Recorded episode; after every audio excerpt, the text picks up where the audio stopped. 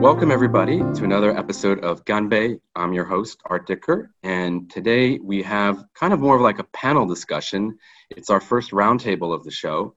And uh, so I want to introduce three fantastic guests. Um, the topic of the day is Huawei and the recent, uh, the most recent uh, announcement by the Department of Commerce um, restricting technology sales and licenses to Huawei.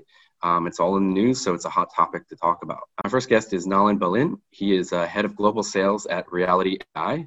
Uh, he previously worked at Cadence uh, in, and other companies in the semiconductor industry.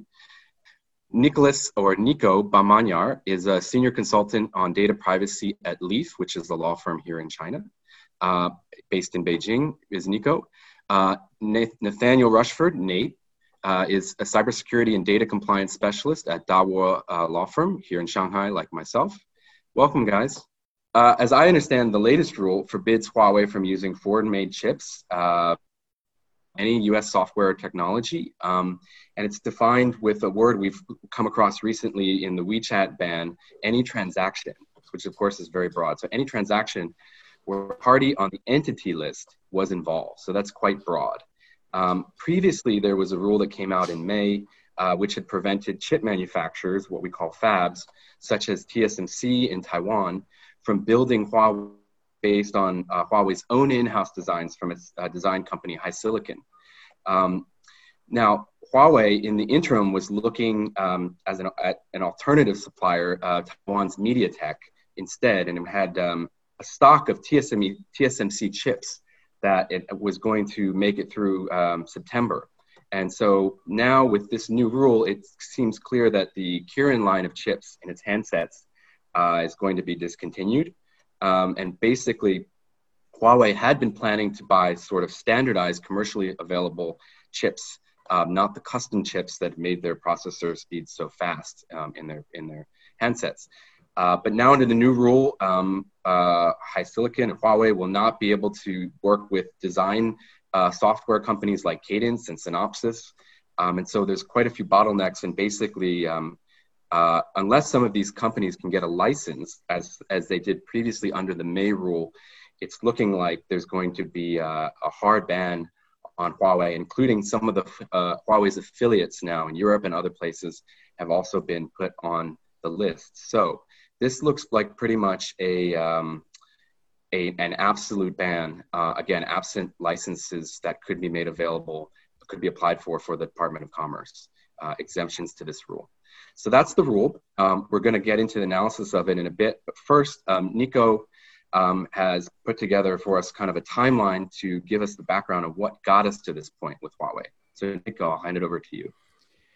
So yeah, there have been a lot of talks about Huawei over the years, and um, honestly, it's it's a little bit overwhelming. So if you if you're catching up uh, on the saga at the moment, you you might want kind of uh, uh, you know a reminder what happened in the last season or the three or four previous season essentially of this of this saga. Um, it actually started in 2012. Uh, back in October 2012, there was already uh, some concern from U.S. Congress um, regarding Huawei and, and ZTE actually uh, regarding the um, security threats on uh, the U.S. So it was uh, it was really the first flare uh, on the U.S. side regarding Huawei. Um, a few years later, Australia, 2018 in August, um, excluded uh, Huawei and ZTE from the, uh, the construction of their 5G network, um, uh, which was very, very um, soon followed by New Zealand uh, in November. Um, there was this big, big case uh, then in December 2018 about the uh, CFO um, from Huawei being arrested in, in Canada, in Vancouver. Uh, and that was based on um, fraud charge from the US uh, regarding breaking US sanction on, on Iran. Um, so the, it was already looking like there was a lot of, of tension uh, from the US on Huawei, uh, but still not really knowing where we was going. Um, it was very clear a few days after when the, uh, the House of Representatives in the US uh, passed a bill barring government from buying Huawei gear. So no equipment for, for any governmental agency. Uh, so that was the first big ban step um, in the US. The other uh, country joining uh, Australia and New Zealand about uh, excluding Huawei equipment from the, uh, the communication system was um, the UK with uh, British Telecom. Uh, again, December in 2019. So you, you see the, the ban on, on the 5G network is, is slowly expanding. Um, then few about a year later uh, in 2020 um, um, there was a, a first block um, from the pentagon um, regarding us companies selling equipment uh, to huawei. Uh, but there was a, a very direct block um, not the one that we see uh, today. So it's uh, it was the, the very direct sanction uh, from the us against huawei. Um, the, the, the position on the EU side was a little bit different, and, and it was a, I almost want to say very traditional of the EU to essentially allow uh, Huawei equipment on 5G network. However, the EU included a, a warning um, to limit the, the access of um, any unsecure equipment uh, on their core network and um, and there will be uh, we'll go maybe a little bit later about the difference between core network and edge network uh, with Nalin um, because it makes a big difference between 4G and 5G. Um, in February uh, 2020, the US uh, reported that Huawei actually has a backdoor access to uh, mobile networks globally. So it was a, a, confirmation of the threats that we had back in um, 2012. Um, we also had the confirmation in March uh, 2020 that uh, Huawei had a direct role in shipping products um, to Iran. Um, so that was coming back to the uh, the CFO case arrested in uh, in Canada back in December um, 2018. Um, finally, uh, Canada um, banned uh, Huawei from the, uh, the 5G network in, in June um, this year. And um, uh, UK uh, confirmed its, uh, its ban in July. So you see uh, Canada, the US, Australia, um, New Zealand and the UK, you have all Five Eyes um, country banning and, and leading the ban on, on Huawei's equipment on, on 5G network. Um, and finally, in August, um, India uh, follows the, uh, the ban on Huawei and, and, ZTE equipment on, on the 5G network. Um, and now we have this, uh, this latest development in, uh, in, um, in August uh, regarding uh, access to American chips and, and, indirectly American technology. So there is a, there is a lot going on and, and from a, um, um an audience perspective, it's a little bit difficult to see everything going on because you have uh, the the 5G network on one side and you have the consumer business, the the, the smartphone uh, aspect. Um, so it's it can it can be a little bit confusing. Um, and to that extent, because I'm not absolutely not an engineer, I I, I know very little about about networking uh, uh technology, um, and it you know at first i was a little bit confused. Why so much talk about 5g why is it so important? Why not 4g uh, why is now becoming such an issue uh, regarding 5g and, and, what is this core and edge uh, difference? So uh, maybe um, nalin can can jump in and explain us why is the 5g changing the game uh, and why is Huawei suddenly becoming under more scrutiny just because uh, we have this uh, this new 5G network technology? Yeah, sure, absolutely. I mean, so maybe we can start with what does the core mean and what does the edge mean, right? In a sense. So, if you think about the edge, it's essentially what you can think of a net, network structure and the last mile of a network structure. And the edge is basically things around that last mile. On the one side of the last mile, you have consumers like us and the client devices. On the other side of that last mile, you have service provider infrastructure like yours, base stations, network cell phone towers, and so on and so forth. So that sort of constitutes the traditional network edge in a sense. Uh, the core is essentially your central hub, right, where all the data gets processed. It has your router equipment, compute, switches, all the access uh, information that comes from consumers is sent to the core and processed there. So typically in a typical network infrastructure, right? And so 4G is still very traditional in that sense, or for the most part has been traditional in that sense that you have that data processing done primarily at that core. Uh, and sort of the edge is dumbed down or there's not a lot of data processing happening there in a sense, right? Uh, and with 5G, that's changing. Um, and why is that changing? Because there's a lot more data that needs to be processed. Uh, it's a very high bandwidth requirement. And it also requires extremely uh, small latency, right? So things have to move very fast and quick across the network. And so that changes the entire network architecture for 5G. Now, instead of having all the compute and data processing being done at the core, you're actually now having to distribute it. So that line or that continuum from the core to the edge is kind of getting blurred. There is no core, there is no edge in a sense. It's it's distributed across that entire continuum, right? So processing can happen in different parts of the edge. Uh, it could be right at the client device. It could be on the other side of the client device uh, at the service provider edge, or it could be in different parts of the network. What that means is now in 4G, you could just have the core protected and not worry about untrusted vendors at the edge. Now that you're distributing the processing all across the network, you have multiple points that need to be protected, and that becomes very difficult in, in the scenario. Um, so there are multiple points of vulnerability when it comes to looking at intercepting data and processing the data basically because of the way data is being distributed across the net. So that's sort of what's changed. Uh, now it becomes very difficult to protect that network across that entire continuum as opposed to just saying, okay, I'll just protect the core. I'm not too worried about what happens at the edge. With 5G, that's changed. And that's changed because of the latency required and the bandwidth required to process all this data. You can't do it just at the core end, right? So that's, that's the fundamental change.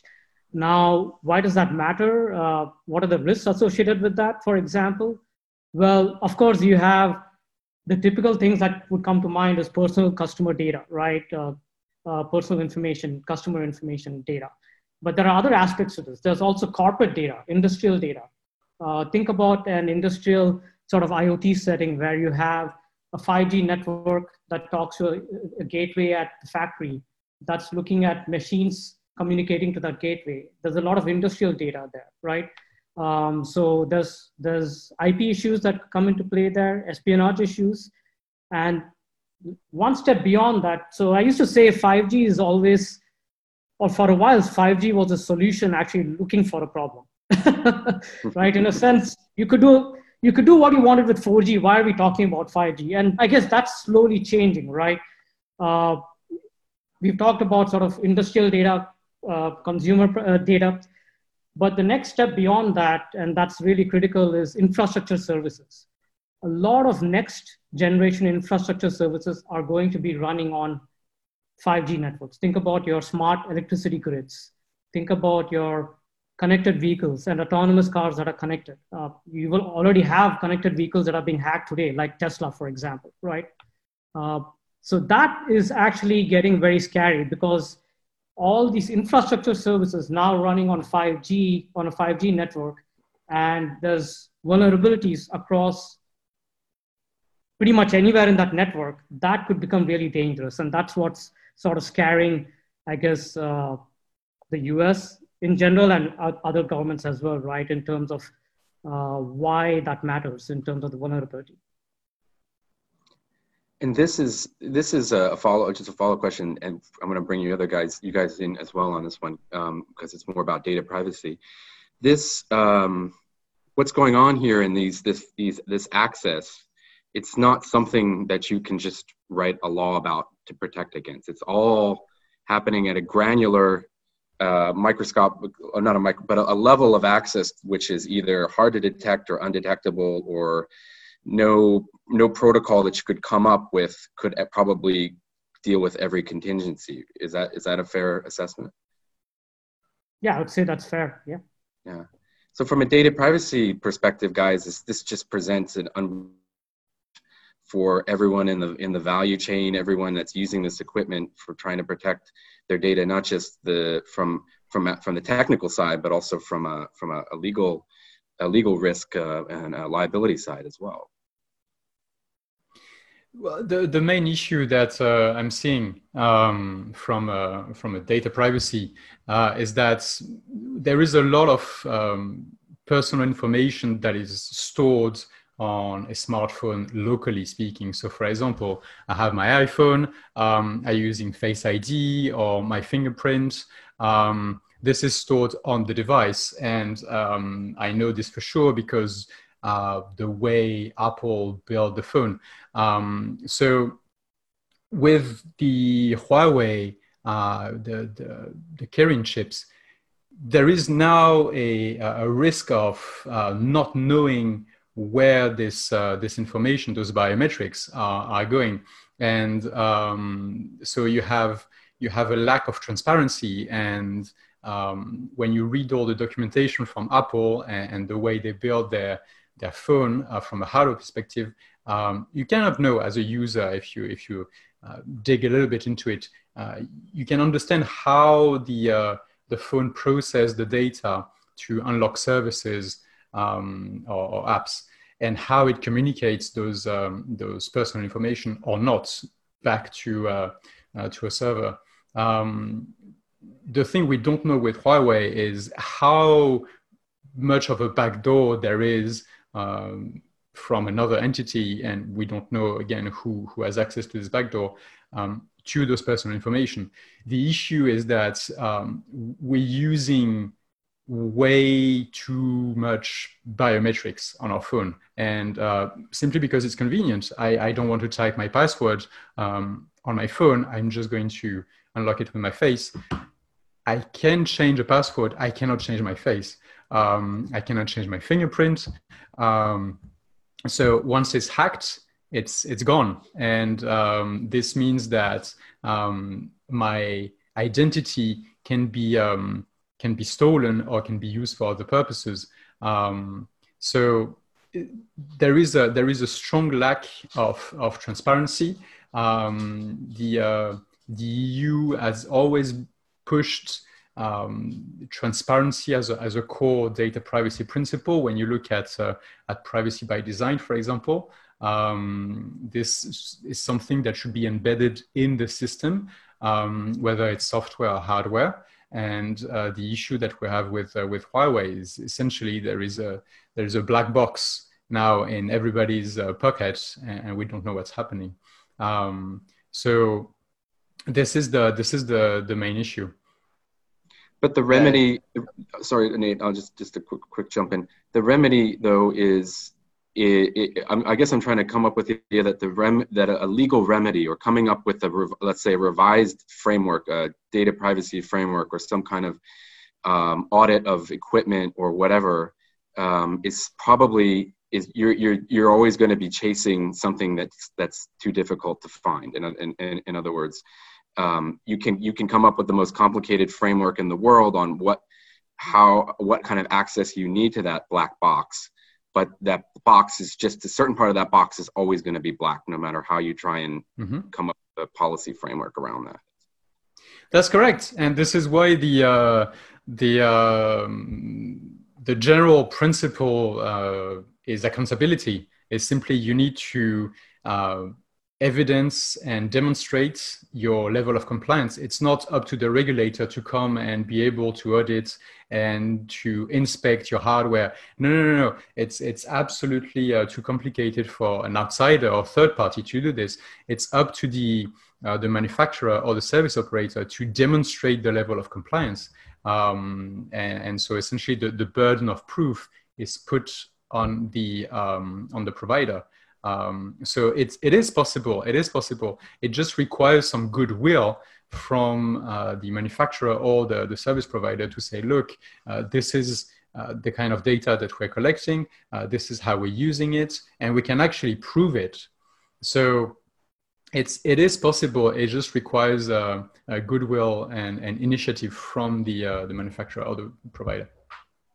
Yeah, and and so just to add on to that, um, Nico was talking about uh, the sort of black box idea, right? Um, and I think part of the issue here also is that, especially with the Kirin chips, the the level of sophistication of what they're able to do just on chip um, can be problematic, right? Um, and as Nico mentioned, the the type of data that that we're all carrying around in our pocket, um, if it's exposed, could also be, you know, it's problematic. Um, and we're operating in a geopolitical environment right now where there isn't that level of goodwill, right? Um, and so what we see is, you know, both sides of this, uh, this sort of not conflict, but you know, sort of competition. We see both sides uh, coming up with pretty extreme solution or ideas of solutions. One of which is obviously this the the latest order on Huawei, um, and then also you know in China the uh, the new uh, the the new rules that came into effect in June, right? Um, and I think Nico can talk about those as well. But these sort of broadly um, deal with the the types of hardware that are going to be allowed onto Chinese networks as well and critical infrastructure. So we've got both sides uh, sort of struggling with with these uh, the same issues, and there's not a level of goodwill to uh, to where the manufacturers, like Nico suggested, could just say, "Here, you know, we're not doing what you think we're doing." It's not going to be believable by either side, I think. So, so the U.S. policy response is basically uh, not not even going to try and it's a sledgehammer approach, but but but that's maybe uh, an approach that uh, has been you know we're not going to cast any value judgments on this. Uh, we're trying to avoid that as much as possible, but but that's an approach that uh, maybe just says we can't what we just talked about. We can't we can't can't uh, find get into this black box and there's no good faith, and so the only the only solution then is this approach, and we've seen it a little bit with WeChat and TikTok cases as well, which is just I'm just going to ban it um, and uh, obviously, we could see some reciprocity there as well if that's if, if we start to go down that road.